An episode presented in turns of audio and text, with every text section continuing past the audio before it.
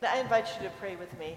Lord God, as we uh, come to you this morning, we are so glad that you got us up, you brought us here, and that we have this time, this space to uh, listen to you, to hear what you have to say to us. And so, Lord God, we pray that the meditations of our hearts and the words of our mouths will be acceptable in your sight, O Lord, you who are our rock and our Redeemer. Amen. Today, is a day of lasts in the rhythm of the church year. I grew up in a church that is uh, very non liturgical, which means um, we celebrated Christmas and Easter, and that was just about it, folks. Um, I didn't know about Pentecost. I'd never heard of Maundy, Thursday. Um, a lot of the things that we celebrate in our tradition, I just didn't know about. And so I, am a little bit late to the party of the church year, and I have to tell you, um, I love it. About eight years into knowing what it was, I got a little bit bored. I got, oh my gosh, here we go again. It's Maundy, Thursday. But but I have learned over the years that those rhythms of the church year help me to focus on different parts of my spiritual life. And that's the purpose of it, isn't it? So that every year we get to experience the breadth of what God has for us in our relationship with God. So today is a day of transition, of change. And how many of us love change? Not very many, right? Not very many. But this is the last Sunday of the Easter season. Uh, the church year gives us about seven weeks to, to experience the joy of Easter with our singing and uh, praising God and, and focusing on what Jesus did after he rose from the dead. And um, so we sang an Easter song at the beginning of our worship service. So we, we remember what Jesus did after the resurrection. But then this week, this Sunday, is the day that we celebrate Jesus' ascension into heaven. It's Ascension Sunday. And um, the Bible tells us that Jesus went to heaven 40 days after the resurrection. So, th- literally, it was Thursday, but today's Sunday, so we are celebrating. And as we think about ascension, uh, in the first chapter of the book of Acts, we are given a description of it. It must have been incredible. In fact, I mean, the, the disciples had no idea how to deal with this new reality, even though Jesus said it was coming. And when you read, if you were to read first, um, first chapter of Acts, you'll discover that um, even the author of that chapter has a hard time describing what happened. Jesus was there, and then he wasn't. And the disciples are left looking up at the sky, wondering what in the world to do next. And we are told that an angel came and said, Quit looking up, look out, and go do what Jesus has taught you to do. Every single one of us experience last things in our lives, don't we? You might be living through a last thing right now, the last day of school, a graduation, which is a big last day of school. It's also a look into the future that has not yet arrived. Some of us may be ending a job or a career. We may be looking forward to a new job or, or retirement, and yet that hasn't come into fruition yet. But when we have those times of last things, we feel unsettled. We might be excited, and, and yet we are uneasy because we don't know what this change will bring. And certainly the disciples felt that way too. They were unsure of how to respond when, when Jesus says, Okay, this is really it. I am leaving you now. You know exactly what to do because I've, I've taught you everything you need to know. Go and do it.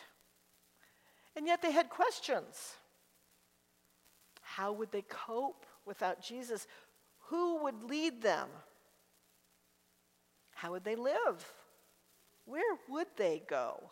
What should they do first? They must have been frightened. I think even, even in this miraculous experience of seeing Jesus leave, it must have been frightening as well. And all they knew was that they should wait and expect. Jesus told them the power of the Holy Spirit would show them their next steps. So, on this Sunday of last things, of waiting, of expecting, of knowing a change is coming, we are invited to hear Jesus' prayer for disciples everywhere. It's Jesus' prayer for unity. And it's an interesting choice, I think, of, of Scripture for Ascension Sunday because it is a, a backwards look to Jesus praying for disciples immediately before he went to die. And so the focus on Ascension Sunday is not really on Jesus' leave taking, but on Jesus' prayer for disciples in every time and every place. And Jesus prays for one thing unity. He prays that those who follow Jesus will learn to love each other and to work together. He wants us to be united in our love for God, in our focus on God's people, and on our, our desire to glorify God in all that we do. And Jesus knows it's going to be hard to do these things, right? He's been doing it for three years. And in fact, as soon as he prays this prayer, he goes out and he's arrested. He's judged, he's tortured, and he's killed. He knows what he's talking about, and he knows it is hard. He knows that what what disciples are called to do is impossible by ourselves.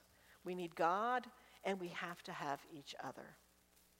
So Jesus prays for us, which to me is always a little emotional to think about Jesus pleading to God for each one of us. And he wants us to be one so that the world can see God's glory through us. The point of unity is not to build a better organization. It's not to be stronger. It's not to be bigger and better than anybody else. The only point of unity is to be the force for God's tender, loving care in the world. United, we do things that we just can't do by ourselves. And so I find this prayer overwhelming in some ways to think about Jesus praying for us. He's very clear. He says, I don't just pray for these disciples right now, but for those who will follow. He's praying for each one of us. But I struggle with this prayer as well. And I struggle because of this vision that Jesus has for us. We know that it was hard for Jesus to find unity with 12 disciples, right? In fact, he ended up with 11 at the end because one had already deserted him.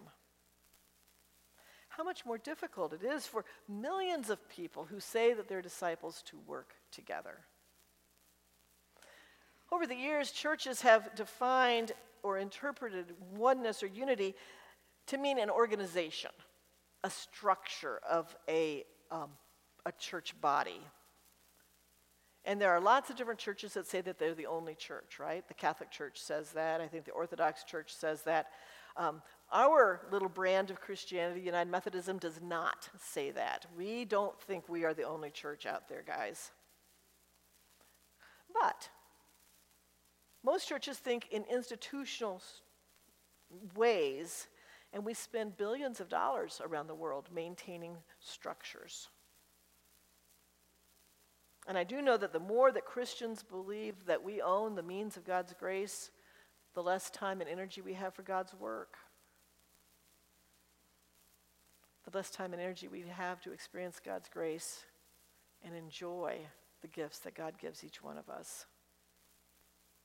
And so I know, and I suspect you know too, that Jesus' plea for unity has been misunderstood and undermined by us, the disciples that Jesus prayed for. We take this idea of unity and we use it as a means of power over each other. And so I struggle with Jesus' words. And what did Jesus want for us? Why did Jesus plead for us in this way? Our very own denomination right now is struggling with what it means to be a church. Who makes the decisions in our denomination? And how do we stay together as different visions of the church emerge?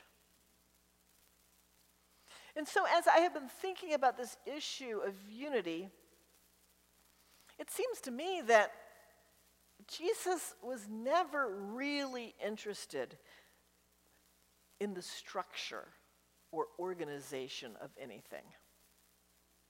He did not set up a spreadsheet for us to follow. He did not develop structures of committees in churches, even though we almost make a God out of them. That was not what Jesus was about. What if the church is not supposed to be a top down structure where only a few people are in control? Maybe Jesus really wasn't thinking about an organization. As I look at the prayer that Jesus prayed, it's really clear to me that Jesus was praying about relationships. He is praying to God that we who follow him will live with God and each other in the same kind of relationship that Jesus had with God.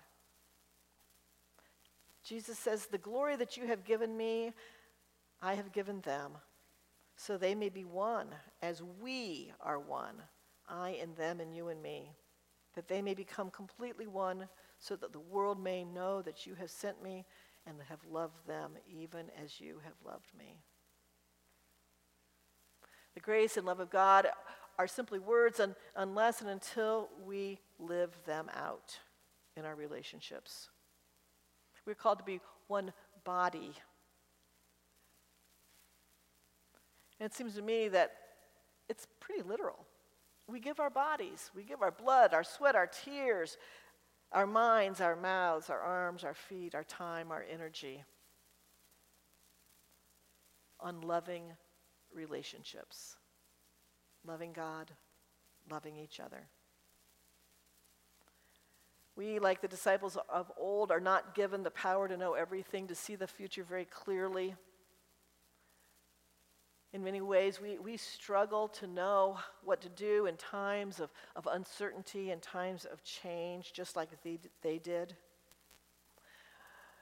We want unity, we're not totally sure how to achieve it.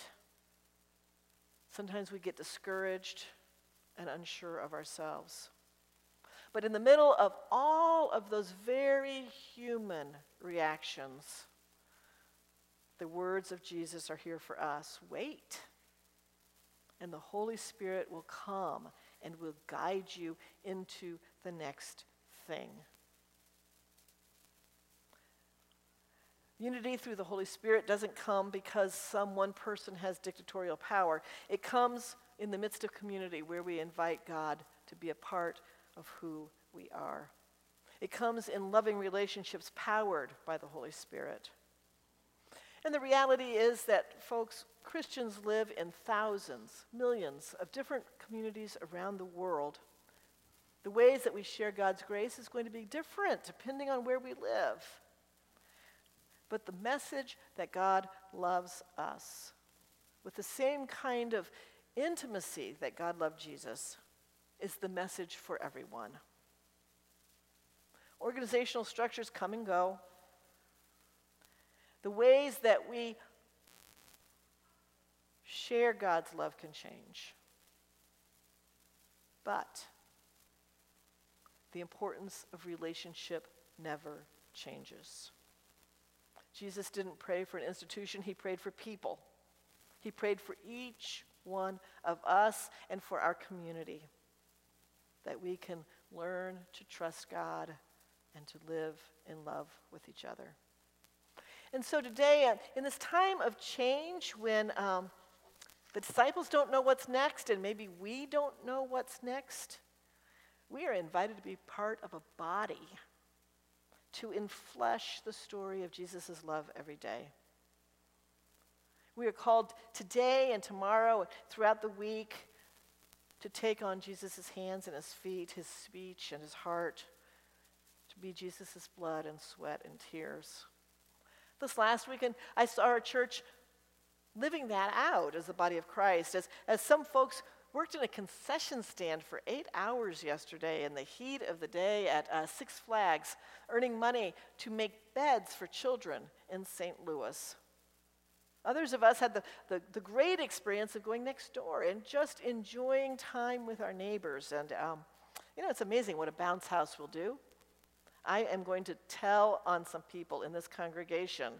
Marilyn Hebert bounced in a bounce house for the first time in her life, and she was still walking today. So I am very impressed. Marilyn, wherever you are, hands off to you.